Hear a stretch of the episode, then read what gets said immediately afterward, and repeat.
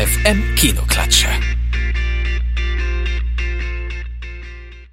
Diese Kinoklatsche wird Ihnen präsentiert von Mercedes-Benz. Das Beste oder nichts. Tache sagt und moin, ihr hört N F M und hier kommt die Kinoklatsche. Ich bin im Studio mit dem Dino-Datenschutzbeauftragten Klaas. Ja, und neben mir steht der Urzeit-Urheberrechtsverletzer Marci. Ich glaube, so lange war das noch nie. Nee, so lange haben wir für die Vorstellung noch nie gebraucht, aber die war auch ganz schön genial, also um uns gleich mal am Anfang selbst zu loben. Und draußen wird es wärmer, es wird Sommer und was bedeutet das fürs Kino? Die Sommerblockbuster sind wieder zurück. Yay. Yay. Und vielleicht haben wir sogar den Sommerblockbuster dieses Sommers gleich sehen dürfen, sagen wir mal, in Anführungsstrichen. Die Dinos sind zurück. Jurassic World. Wen da? Wer noch? Steven Spielberg gibt sich also mal wieder die Ehre eines seiner neu- alten Meisterwerke. Verbessern will ich nicht sagen. Ja, verbessern wohl eher nicht vielleicht. Er ist ja auch nur Ex- Executive Producer, was so viel heißt, dass er so ein bisschen mitredet und man mit seinem Namen Werbung machen kann. Ja, das fällt sehr in den Trailern auf, wo der ja. Regisseur gar nicht genannt wird. Ja, der Regisseur ist eigentlich Colin Trevorrow, den kennt man nicht und hoffentlich muss man den auch länger nicht mehr kennen. Aber kommen wir einfach schon mal zum Cast.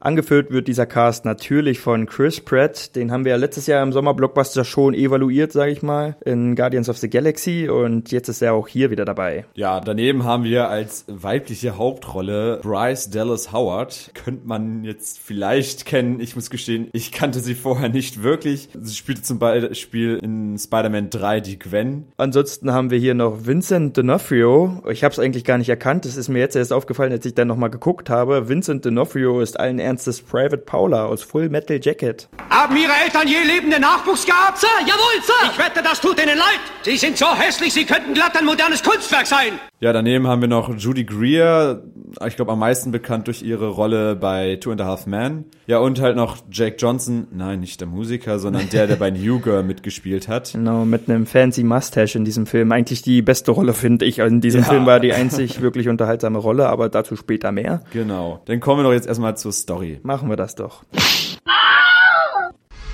Eine völlig neue Welt hat sich eröffnet. Wir haben unseren ersten genetisch modifizierten Hybriden. Sie haben einfach einen neuen Dinosaurier erschaffen? Keine gute Idee.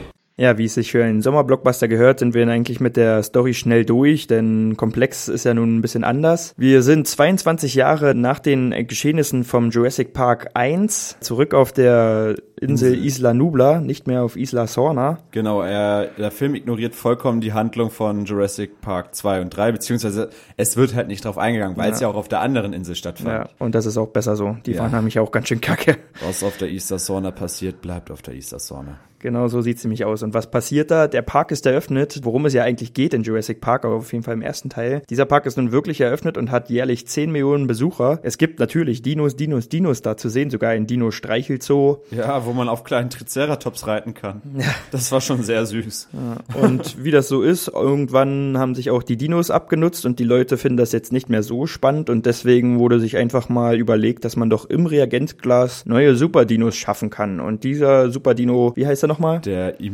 krieg's gerade nicht mehr zusammen. Also Indominus, kurz, genau, Indominus der, Rex. Kurz der I-Rex. Genau, wenn wir nämlich schon bei den ganzen Marken sind, die da platziert wurden, dann können wir doch vom I-Rex reden, sag genau. ich mal. Scheinbar wollte Apple nicht genug zahlen. Ja.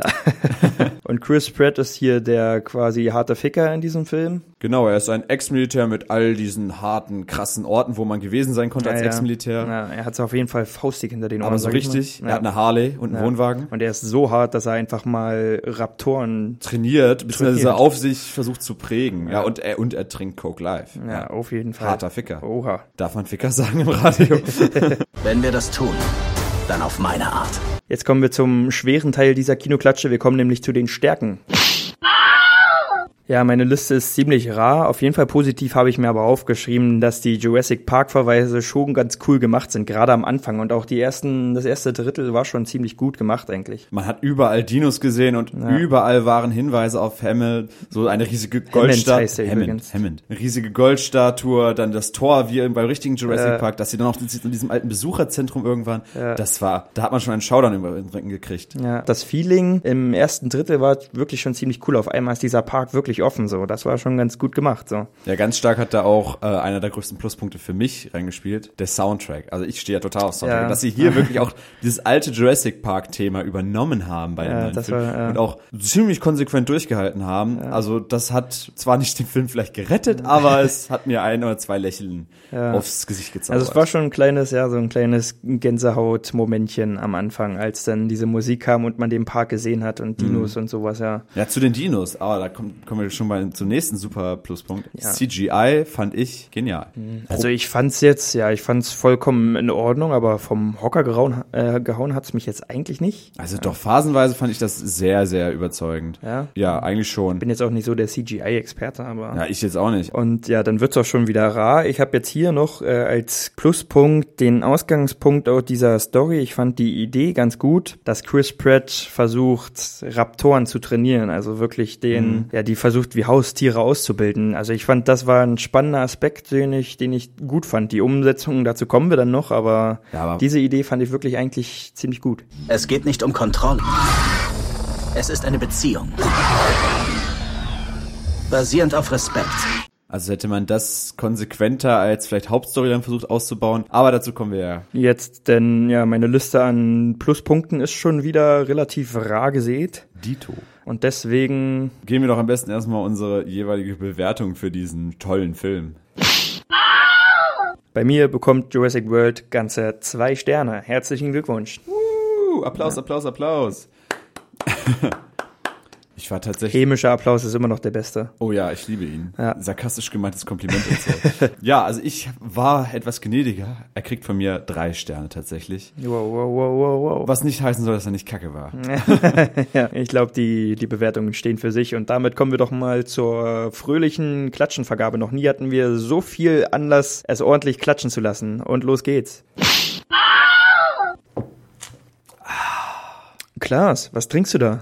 Das ist die neue Coke Life. Coke Life. Kein Zucker, kein Süßstoff, nur Stevia. Oh mein Gott, das ist doch auch die, die Chris Pratt in Jurassic World trinkt. Und er ist ein mega harter Typ und trinkt trotzdem Coke Life. Mann, du bist ja auch ein harter Typ, oder? Zumindest das müssen sich wahrscheinlich die Leute gedacht haben, die sich diese Szene ausgedacht haben. Ja. Wir haben uns ein wenig gestört gefühlt durch die viele Werbung in diesem Film. Ich hatte auf jeden Fall Lust, erstmal einen Mercedes kaufen zu gehen. Ja. Und dabei eine äh, Coke Life zu trinken und in mein Samsung-Handy zu klimpern. Ja, also es ist schon wirklich in gefühlt jeder... vierten Einstellung so, jedes Mal, wenn ein Auto fährt, geht die Kamera direkt nach vorne und zeigt ja. den Mercedes-Stern. In einem kurzen Moment sogar, ohne dass irgendwas drumherum passiert. Ja, das war schon leicht penetrant. Ich meine, ich habe gegen Produktplatzierung nicht unbedingt was, aber so wie das da betrieben wurde, hatte ich eigentlich das Gefühl, dass man für Kinokarten gar nichts mehr bezahlen muss, weil das hat Mercedes übernommen, diese Kosten so. Verdient nun mal einfach eine fette Klatsche ins Gesicht. Ich ja, meine, Product der längste Place. Werbespot der Welt. Ja, das trifft's gut. Ja. Aber kommen wir zu unserer nächsten Klatsche. Fast genauso nervig wie diese scheiß Werbeplatzierung. Eigentlich noch viel nerviger. Ich musste wirklich zweimal echt lachen im Kino an Stellen, die eigentlich nicht so gemeint waren. Es liegt einfach daran, dass diese Dialoge so kacke waren. So kacke. Ich weiß nicht, ob das so sein sollte, dass man zeigen wollte, dass der Film sich nicht ernst nimmt oder so, aber das war einfach nur lächerlich. Das war echt, also ich fand das schon dreist teilweise. So, die erkennt man ja schon ein bisschen im Trailer, dass das dialogtechnisch manchmal ein bisschen mau ist. Ja. Wenn Chris Pratt sagt, sie haben einen Dino im Reagenzglas gezüchtet. Keine gute Idee. Was ist das? Ihr Ortungsimplantat, sie hat es sich rausgerissen. Wie konnte sie das machen? Sie wusste, wo man es hier eingesetzt hat. Also das Ding ist, dass man einen Sommerblockbuster natürlich nicht mit tiefsinnigen Dialogen bespicken muss. Aber das ist halt wirklich, also man kann auch einen Sommerblockbuster machen, ohne dass man lachen muss, wenn Dialoge folgen. Also es war halt einfach wirklich abgrundtief schlecht gemacht und konnte ich nicht ernst nehmen. Und damit kommen wir nämlich gleich zur nächsten Kinoklatsche. Also wir haben jetzt ja schon durchsickern lassen, dass man beim Cast vielleicht nicht jeden so gut kennen könnte. Das ist auch besser so und ja. wahrscheinlich wird man die meisten auch nicht mehr so wirklich kennenlernen. Also ich habe selten einen Film erlebt, wo Charaktere so eindimensional ja. und so scheiße vorgestellt wurden. Ja. Die einzige Frau da, die theoretisch eine, eine wirkliche Rolle hatte, also es gab ja wirklich nur eine Frau, die eine richtige Rolle hatte, ja. die war so von Sexismus und Vorurteilen ja. geprägt. Sie läuft durch einen gesamten Dschungel auf Flucht vor Dinos und so weiter in High Heels. Ja, also aber es war, es war einfach lächerlich halt. Also diese zwei Kinder, die eingeführt wurden, waren halt auch einfach nicht ernst zu nehmen. Also Charakterzeichnungen gleich null. So, die hatten keine, die hatten keine großen Entwicklungen, die hatten keine großen Wesenszüge. Der eine war halt der schlaue kleine Bruder, der andere war der pubertierende, ja. pubertierende Teenager. Ja, das genau. waren ihre Rollen. Also wirklich sexistische Charaktere, und es ist klar, wenn die Charaktere halt so kacke gezeichnet sind, dass dann, wenn man versucht, ernste Dialoge zu bringen, dass das einfach nicht funktioniert, und deswegen spielen diese zwei Klatschen schon so ein bisschen zusammen, aber sie müssen halt einfach jeweils eine kriegen, also das, das ging echt gar nicht. Und das Schlimmste ist, abgesehen von den Hauptcharakteren, die ja schon eindimensional waren, ja. konntest du jedem Char- Nebencharakter sofort ansehen, der stirbt, weil er ist fett, weil er ist scheiße, weil es ist eine Zicke. Und damit kommen wir auch schon zum nächsten Punkt quasi.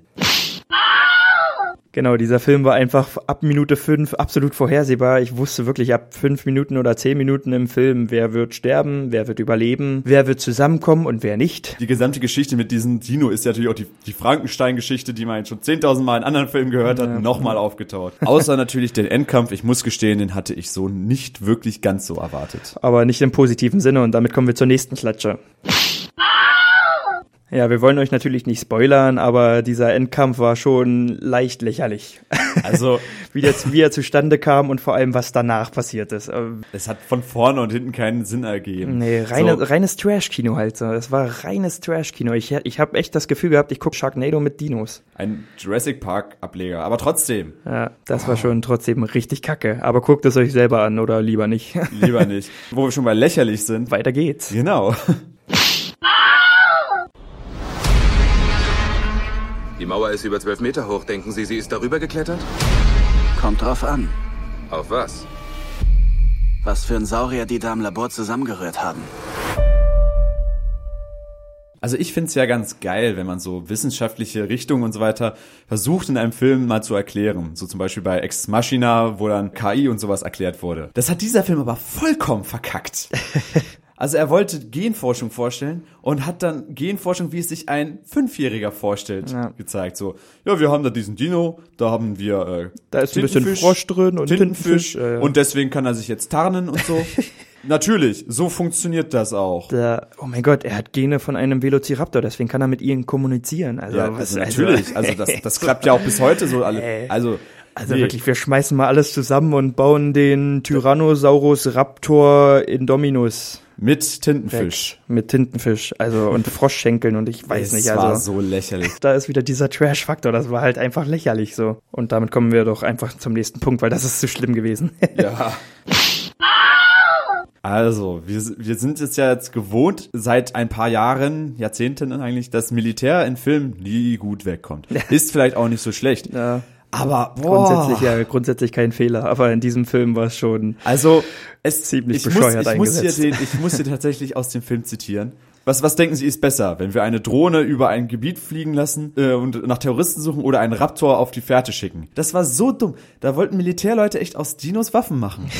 So, das ergibt gar keinen Sinn. Worst idea ever. So hier Nazis, die auf T-Rex reiten oder ja, wie? Ja, ja, so das wie gesagt, das geht auch wieder voll in diese voll in diese Trash-Schiene so. Das ist so lächerlich. Was soll das? Langsam glühen uns die Hände. Wie viel hast du jetzt? Wir haben jetzt sieben Stück schon vergeben, ja, ja. oder? Du bist jetzt raus. Ich habe noch eine über.